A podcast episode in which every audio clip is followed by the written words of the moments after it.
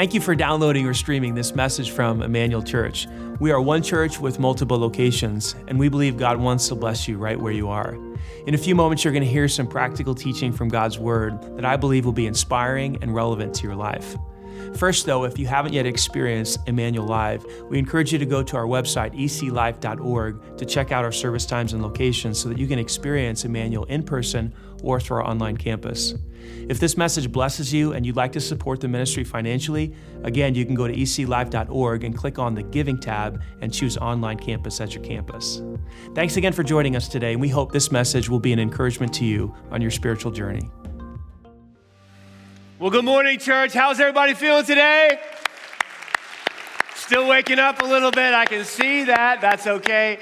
If you're new here today and this is your first time at the Greenwood campus, at the Franklin campus, the Beta campus, Garfield Park campus, or if you're watching for the first time online somewhere, uh, locally here, or even across the country, and maybe even across the world, we want to welcome you. My name is Danny. And for those of you who are not new, welcome back. Can we give it up for all of our new folks and everyone who's coming back? Good morning, good morning, good morning. Uh, we're in a series right now called The Art of Living, and this is a pretty lengthy series because we wanted to talk about a lot of different skill sets in the book of Proverbs. Here's what I'm talking about life is like art when you look at a beautiful piece of artwork, whether it's a painting or a sculpture or a piece of music or a poem or a piece of literature or whatever the artwork is, when it's beautiful, when it, when it captures your heart, it leads you to think about, at least it does for me, the, the, the skill set behind the art, the artist behind the art. Every great piece of art is put together or created by someone that has amazing skill. Isn't that true about artwork?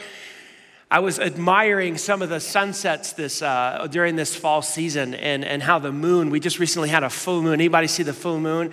And I was sitting back and I was watching the full moon one night on my back deck and I was just, I was marveling at the color. It was like this slight orange color and was crystal clear and it was coming up through some branches in the backyard of, uh, uh of our, in, in our backyard there. And I was like, wow, what an incredible, beautiful piece of artwork. And then my mind went to the artist behind the artwork, and that is God.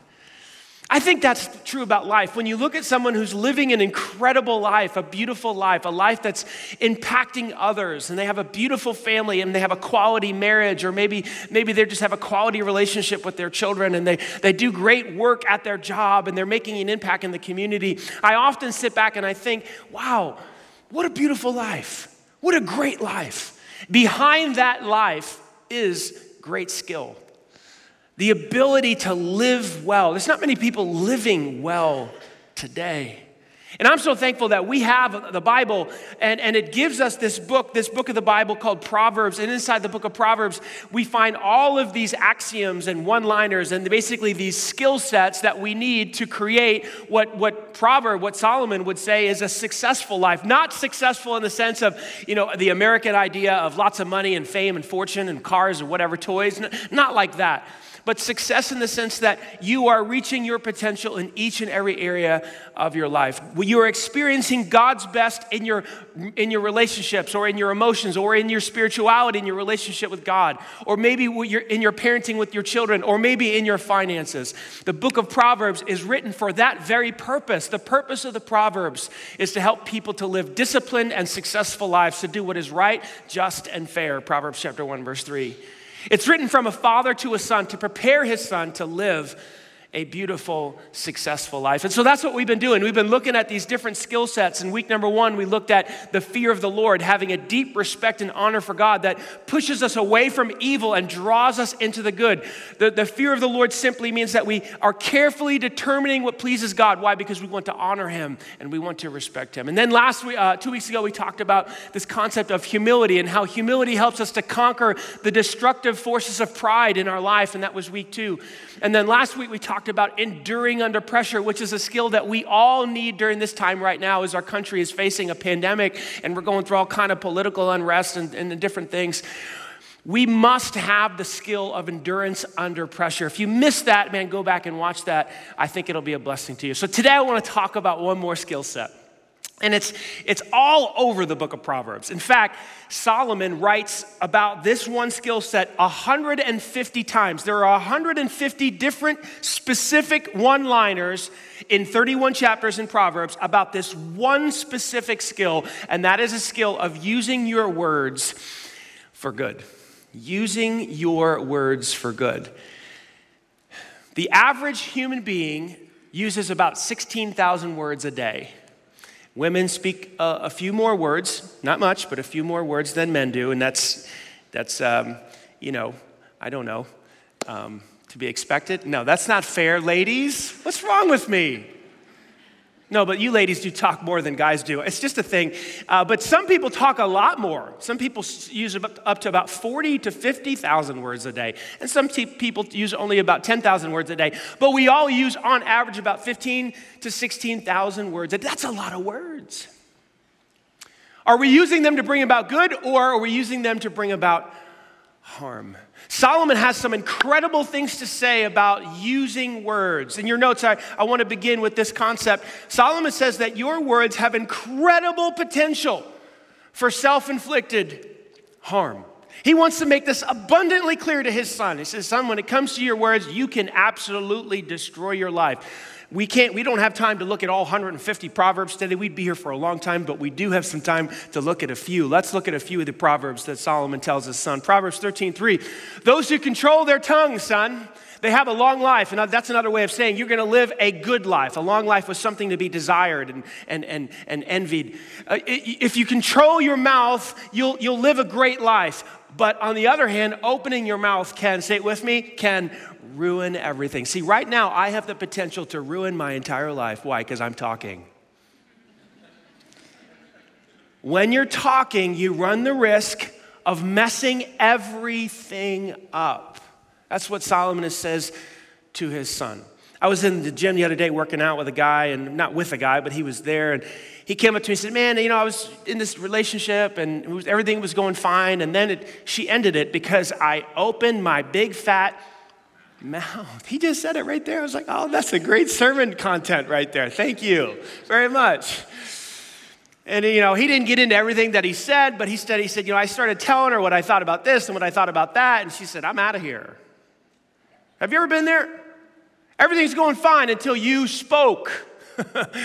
until you said that thing to the boss and then you know you got on his list and then you got overlooked for the raise or he got let go or whatever everything was going fine and, you know in the marriage and then you started to mouth off and say you know and then the marriage went sour everything was going fine in you're parenting and then you started to come down hard on the kid or you started to mouth off to your mom and dad and things got sideways in the house We've all been there. In fact, if I did a little interview with every single one of you, everybody watching online, all of our campuses, if I said to you today, is there someone in your life that you don't speak to? There's a high percentage that many of you would say yes. I don't talk to my brother. I don't talk to my mother. I don't talk to my sister. I don't talk to my dad. My dad doesn't talk to my brother. My dad doesn't talk to my mom. They got divorced. They, because why? Because we said some things that were so extraordinarily hurtful that it broke the family up. Solomon says, Man, when you talk, you have incredible, incredible potential to, to bring about self inflicted harm in your life. James, the brother of Jesus, takes it to the next level. He, takes, he plays upon what Solomon says and he writes these words. Listen to how graphic these words are. And among all the parts of the body, the tongue, this little piece of flesh in your mouth, I don't even know how much it weighs a pound, less, half a pound, I don't know. You got a fat tongue, a skinny tongue, I don't know all the parts of the body. The, the tongue is a, a flame of fire, it is a whole world of wickedness, corrupting your entire body. As if that's not graphic enough, or if, if that doesn't embellish this truth enough, listen to, he takes it a step further. Your tongue can set your whole life on fire, for it is set on fire by hell itself. The only thing worse James could have said is that Satan's inside of you talking. I mean, he's literally saying your tongue is this, is this world of fire from hell. It'll, it'll, it'll, it'll corrupt your whole life. It'll set your whole life on fire and just destroy you and everyone around you. That's the potential of the tongue. Back in 1871, there was an incredible fire called the Chicago Fire. You heard about it? It burned for three days straight.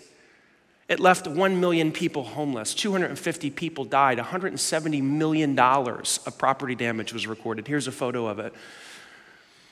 It completely, completely destroyed three entire blocks of Chicago. One little fire, and it spread and it spread and it spread. James is saying this is the destructive force of your tongue, this little piece of flesh in your mouth. To which we all should sit, that, sit back and say, when we read those passages, when we read the Bible, whoa. Whoa.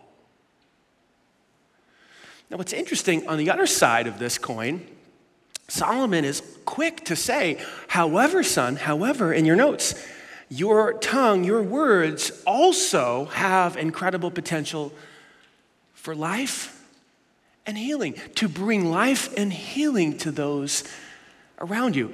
It, it, can produce incredible harm. It can set your whole life on fire. It can ruin everything, ruin a marriage, ruin your business relationships, ruin your integrity, ruin your reputation. But it can also bring life and healing to those around you. Proverbs chapter 12, verse 18. Again, we don't have time to go through all 150, but let's look at a few. The words of the reckless pierce like swords. We just talked about that. It, it, you, you can kill someone with your words. But, son, listen up. The tongue of the wise brings, t- say with me, brings what? Healing. A little bit louder. Come on. Healing. It's like, Jane, it's like he's saying, son, your words can be like a first aid kit to people. They can literally just, you know, you can come on the scene with your words, with your tongue, and you can just bring all kinds of healing to people. Let's figure out what's inside of this thing here.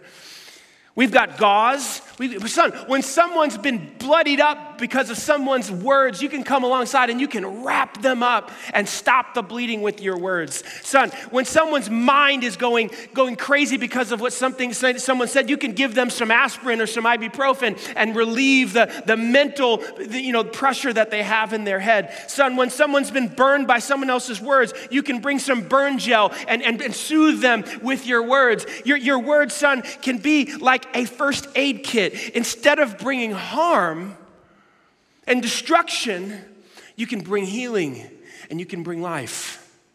Proverbs chapter 16, verse 24. He says this Kind words, son, are like honey, sweet to the soul and healthy to the body. Words like this Hey, you got what it takes. I believe in you. We're going to make it through this. You're an incredible person. I'm glad God put you in my life. I'm so proud of you. Words have this incredible power to heal. The other day I was in Starbucks, it was Friday. I was just sitting there doing some Sabbathing, it's my day off, and just chilling, and uh, had a nice little, uh, you know, uh, latte there because I had the, the, the, free, the free drink on the app. Don't you love the free drink on the app? You got to spend like $7,000 to get it, but. so I got my free, you know, extra tall, big drink there, and this, this guy walks in and he recognizes me and he says, Man, I appreciate the sermon last week, you know, three feet from gold. And, you know, I was ready to give up and you helped me push through. I was like, Man, no problem. Is great. I'm glad you enjoyed it. And he walks out. And he comes, comes right around and walks back in walks right over to me. And I'm like, oh, want to say something else? You know, I didn't know what he was in. He looks at me and says, Do you remember that small group we were in years ago? And we happened to be in a small group together. And I said, Yeah, I do. He said, If you had quit, that small group wouldn't have happened. And my life would have never been changed. And because you didn't quit, that small group saved my life. It's exactly what he said to me. And then he walked out, put his mask back on, and I was just sitting there like, wow. Talk about affirmation and encouragement and God saying, oh, my favor is upon your life. I sat there and basked in this emotional, uh, I don't even moment of joy because of his words. That is the power of words. They can bring incredible healing and encouragement and life to somebody. Or they can bring fire and destruction and pain, not just to you, but to those around you. Mark Twain said this. I love this quote. it's true for me too. I can live for two months on a good compliment. What is he saying? He's not talking about physical life, he's talking about emotional energy. Like when you have somebody come alongside you and say, you know, you're an incredible person, what you do for this company, or without you, our company wouldn't be what it is, or without you, our family wouldn't be what it is, and I'm so, so thankful for you in my life. Surge of energy that you get from, from words. What an incredible thing. Solomon says to his son, probably the most poignant sentence on this issue in Proverbs 18, verse 21. He says, Son, listen, the tongue can bring death or life. The choice is yours. Today, I want to talk about how do you become the person who uses words to bring about good instead of harm, to be a, a first aid kit to people who need help rather than a, someone who spreads fires and destruction. If we ask Jesus this question, which I think is a good idea. Do you think we should kind of look at what Jesus thinks about some stuff? What do you think? Was he pretty smart on this stuff? Did he, did he know? Okay. So when you ask Jesus about, hey, Jesus, you know, what would, what would we need to do to become the type of person who could use words? We're going to use words, 16,000 a day, some of us more, some of us less. But if we're going to use words to bring about good, how would we do that? Like you're the master, you're the Lord, you're the king of the universe. You hold it all together by the word of your power. You created everything for yourself and for your glory. What, what, how would we do this? How do we use this tongue, this thing in our mouths to bring about good? You know what he would say? He would actually start with a question. Jesus would, he would do that because he did that all through the New Testament. Somebody asked him a question, he'd ask them a question. It's kind of obnoxious, but he did it anyway because he's Jesus. I think he would ask the question back to you and I. Well, that's a good question, but let me ask you a question. What's in your heart? Gee, what do you mean, what's in my heart? I'm asking you how to use words well. You know, Proverbs says I can bring life or death, and, you know, there's you know, sword piercings and there's healing, and I want to be the guy that brings life. And how do I do? What are you asking me about what's in my heart? What does that, what does that have to do with anything? Well, let me, let me, let me tell you why Jesus would ask this question. In, in Matthew chapter 12, Jesus heals this guy who is demon possessed and he cannot talk and he cannot hear. And he, and he does it in front of the religious leaders, the Sadducees and the Pharisees. And they, they're trying to find a way to discredit him, disprove him, and all this stuff. And so, but they cannot deny that something supernatural just happened in Matthew chapter 12. You can read the whole chapter when you get home today. So they come up with this plan to say, well, we can't say that something divine didn't happen or something supernatural didn't happen, but we also want to discredit Jesus. So here's what the Pharisees say they say, the reason that he's able to do this is because he's of the devil. He's the prince of demons, and they call him Beelzebub. That way they can affirm that something extraordinary has happened, but they attribute the healing to the devil himself, which is not a good idea when you're talking to Jesus. It's called blasphemy, okay? When you attribute the works of God to the devil, not a good plan, okay? So Jesus has some things to say to them. He says them, and then he follows up what he has to say with these words in Matthew chapter 12, verse 34. You brood of snakes, which is as close as Jesus ever got to cussing somebody out. Okay? Never. You brood of snakes.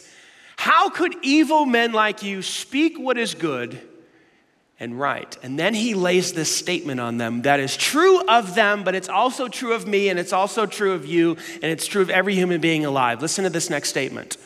Whatever, for whatever is in your, say it with me, in your heart determines what you, say with me, say. Whatever is inside of you determines what comes out of your mouth. This is why Jesus would ask the question, What's in your heart?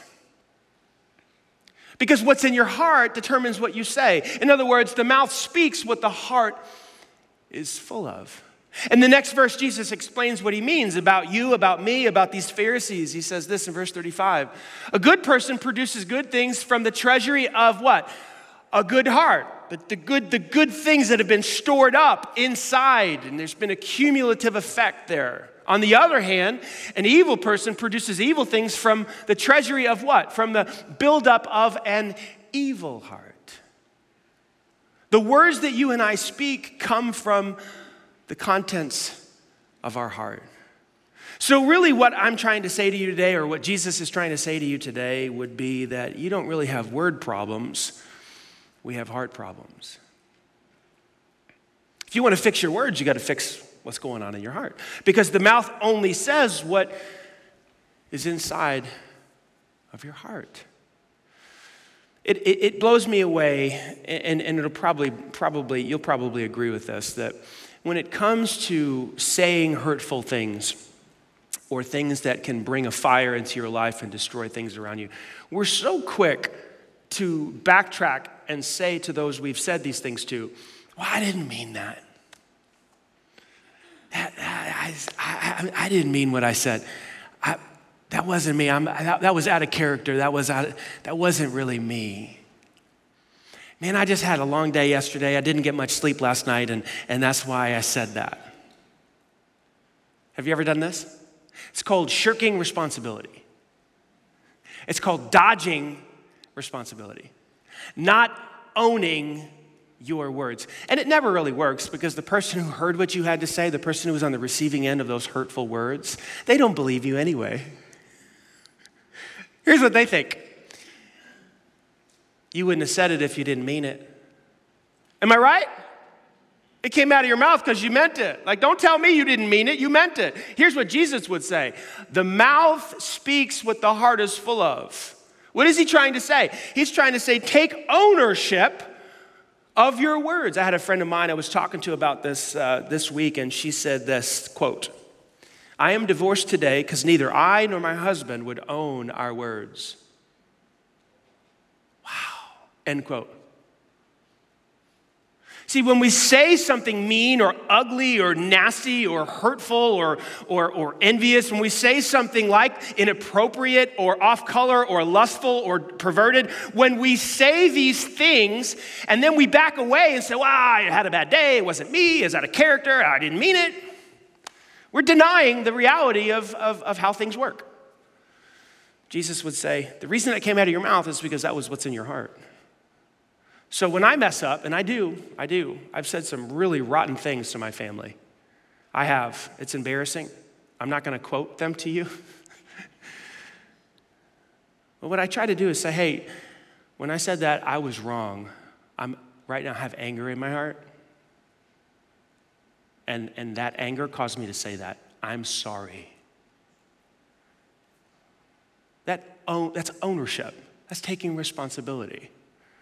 That's who I am. Right now, that's, that's what's in my heart, right? It's ugly. Right now, I've got some ugliness in my heart. That's why I'm saying these things. It's not right. Daddy's got some issues to work on. And the next day, when I do my devotions, which I do, I do them every day, not because I'm spiritual, it's because I got a, a lot of junk in my heart. I'm dealing with what's in my heart. I'm asking God to deal with the thing that caused me to say that hurtful thing. This is how we change. I don't just get up and read the Bible and say, oh, I've read my Bible. You know, keep the, keep the, the, you know, the streak going on the YouVersion app, which I love the streak. I love the streak. It's fine. But that's not the point of it. The point of spending time with God is for Him to change who you are. Your words reveal the problems. Word problems are heart problems. You with me? Yes or no? See, this is the kind of message that makes your church shrink because this isn't fun. this is kind of like, oh man, he's killing me right now. I know. I'm not. Jesus is. Blame it, I'm going to blame it on him. We asked him what to do about our word problems. He says, What's in your heart? So here's how we're going to fix it. Two things, and I've been doing this for years. I'm not perfect at all, but this has helped so much. Two things. Here's how we're going to fix our word problems. Number one, we're going to focus on filling our heart with what is good, with the good things. Accumulate good treasure in your heart. And your words will take care of themselves. Like whatever's in there is going to come out. If you've got kindness and gentleness and patience and love and grace and mercy, and, and, and, you have these things swelling up inside of you, then your words are going to be graceful and loving and gentle and patient. You don't have to try to speak kind words if kindness is in you. Is this making sense, yes or no? Philippians chapter 4, verse 8, which is in your notes there. There's a little, uh, if you have a handout today, there's a little place where you can cut this off. We did that on purpose because it's my favorite verse. Well, that's not true. It's one of my favorite verses. I have a lot of favorite verses, okay? But it's one of my favorite verses. And it's the first verse I ever memorized. I was a brand new Christian. I was 17 years old, and this uh, old retired missionary gave me a card, an index card with this Philippians chapter 4, verse 8 on. And he said, Memorize this, it'll change your life. 17 years old? Yes, sir. Here's what it says Finally, brothers and sisters, whatever is true, noble, right, whatever is pure, lovely, admirable, if there's anything excellent or praiseworthy, think on these things. I can still quote it today, talk, think about it all the time. What Paul is saying here in Philippians chapter 4, verse 8 is to fill your mind, which mind and heart are connected, it's the same thing, it's your soul. Fill your soul with whatever is true, right, noble, admirable, excellent, worthy of praise, all things that are beautiful and all things that are true and honest and just and pure. Fill it, fill it, fill it, fill it. So I, so I started doing that years ago. And now there's been this accumulation factor of what is true and right and noble and good and just and worthy of praise and excellent, all these different things. And my words, I don't have a problem with my words. Do I mess it up? Do I sin with my words? Yeah, I do sin with my, but it's, it's, it's, it's the exception, not the rule. Does ugliness come out of my mouth? Yeah, it does from time to time, especially at roundabouts. It's just crazy to think. but, but, but even that, been getting better because I'm working on the contents of my heart. And Goodness, what, is, what, what, what are some examples of what is true, right, just, pure, lovely, admirable, excellent, worthy of praise? First of all, start with the Bible. Every day I'm putting good, the goodness in my Bible. Again, this morning, Colossians chapter 1, Colossians chapter 2. I was in Isaiah, I was in the Psalms this morning, I was in Proverbs this morning, just filling my mind and filling my heart with good ideas, good truth from God's Word.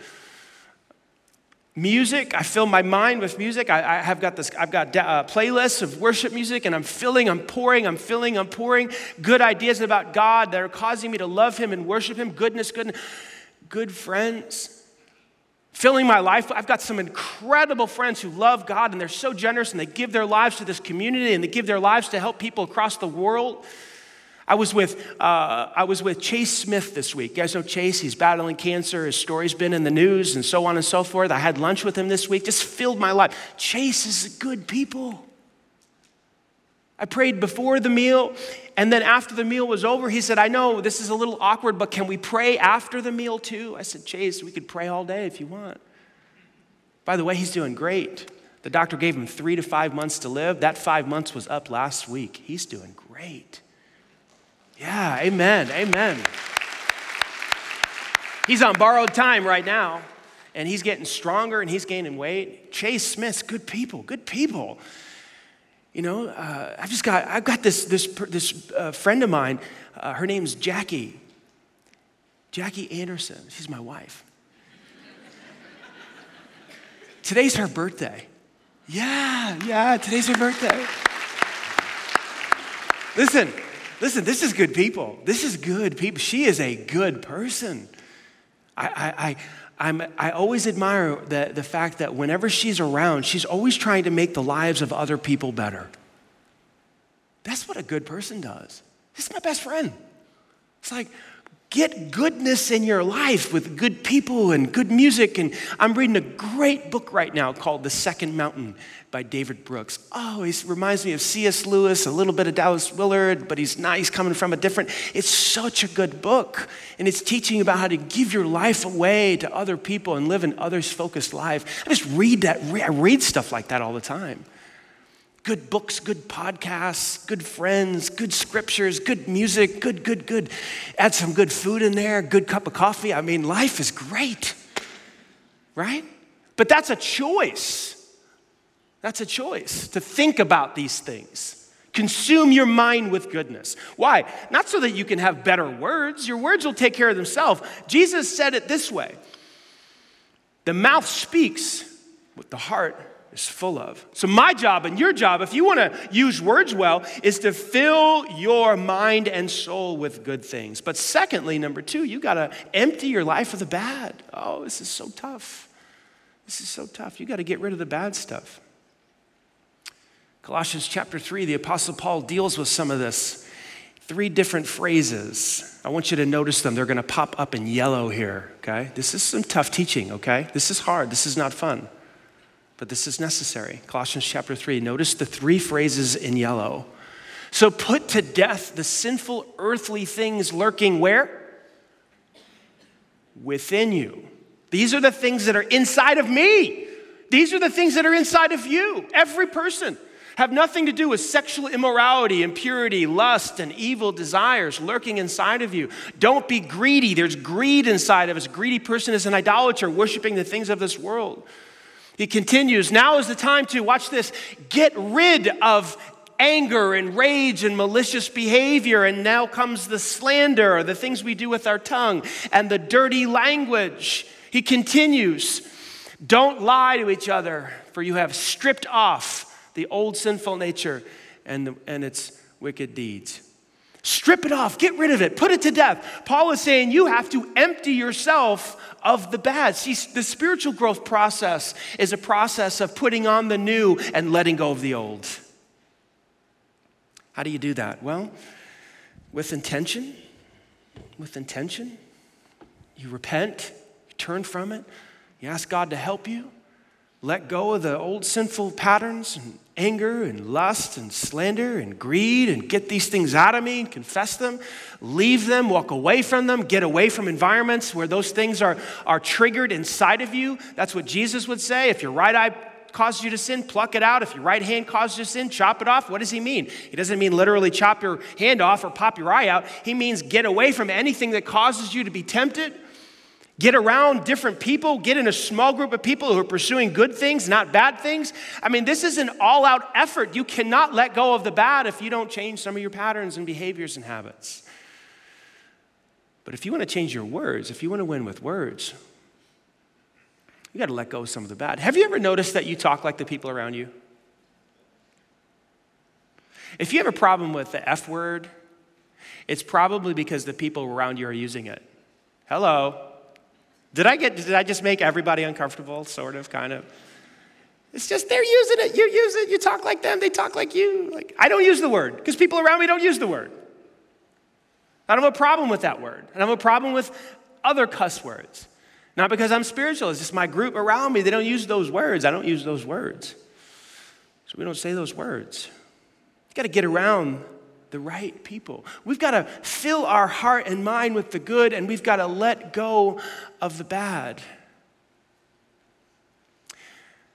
Solomon said it like this to his son in Proverbs chapter 18, verse 21. The tongue can bring death or life. Those who love to talk, I forgot this part. I left it out. I didn't forget that. I left it out. Those who love to talk will reap the consequences. Now, I got to admit, I like talk. I don't love it. I like to, only because my, I want my words to bring healing. I like the consequences.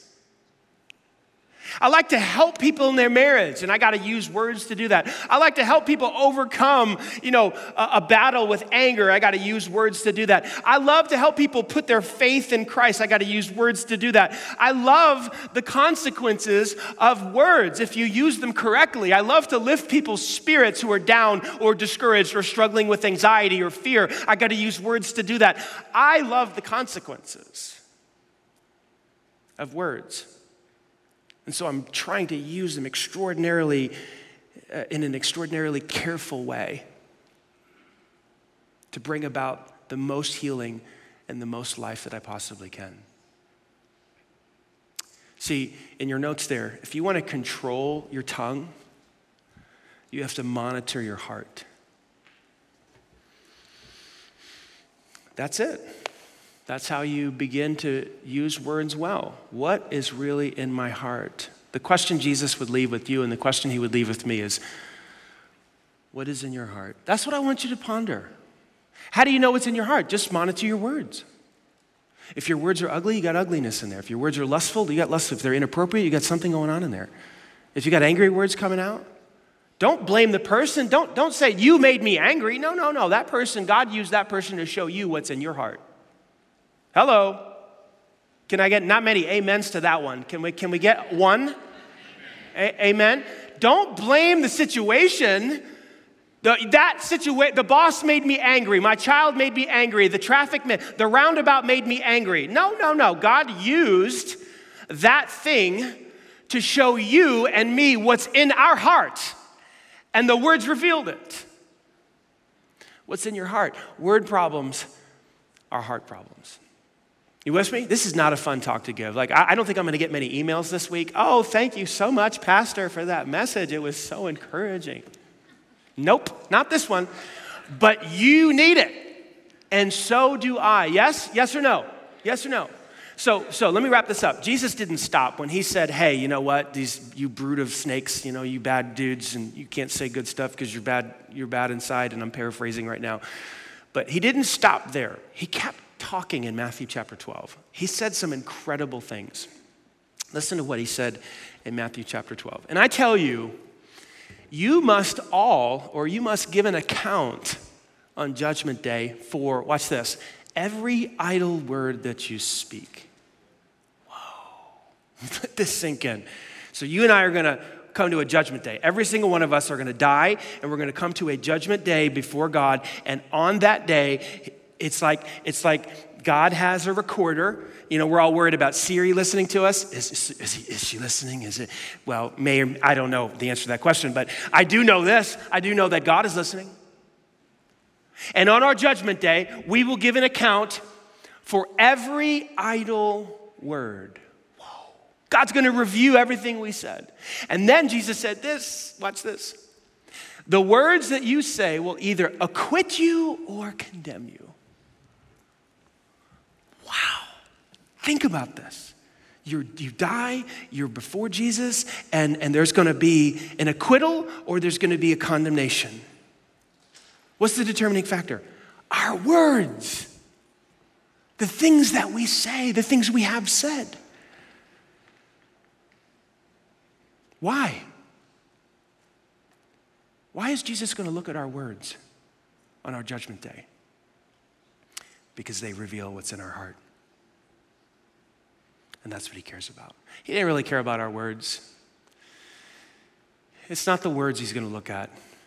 He's going to look at what the words reflect in the heart belief, unbelief, hatred, or love. Faith or unbelief. And based on what our words reveal in our heart, we will be acquitted or we will be condemned. Which is exactly why Paul said these words in Romans chapter 10 in in regards to being what we would call saved, saved from our sins, saved from the penalty of hell. Listen to these words carefully and watch the connection between the words and the heart. If you declare with your mouth that Jesus is Lord and believe in your, say with me, in your heart that God has raised him from the dead, only then will you be saved. You see the connection? It's, Jesus is not looking for you to say something out loud like Jesus is Lord and then you're saved. He's not, he's not talking about your actual words. If that were the case, we'd make everybody say the words out loud when we do the salvation prayer. He's not looking at the actual words. He's looking at what the words in your mind are, are reflecting in your heart. Our words reveal the contents of our heart. The mouth speaks what the heart is full of. If the mouth is going to speak faith, it means that there's faith in the heart. Let me ask you a question today Do you have faith? Have you believed in your heart that God has raised Christ from the dead? That Christ died on a cross 2,000 years ago to pay the penalty for your sins so that you can be reunited with God, so you can walk with Him and live with Him right now and then on into all eternity after death? Have you trusted in Christ, believed in your heart? Have you said it with your mouth? Jesus is Lord. If you haven't, I'm going to lead you in a prayer. It's a prayer of faith. It's a moment where you would say with your mouth to God, silently in your mind, we're always having a conversation going on in our mind, where you would say to God, I believe, I trust, I turn from my sin.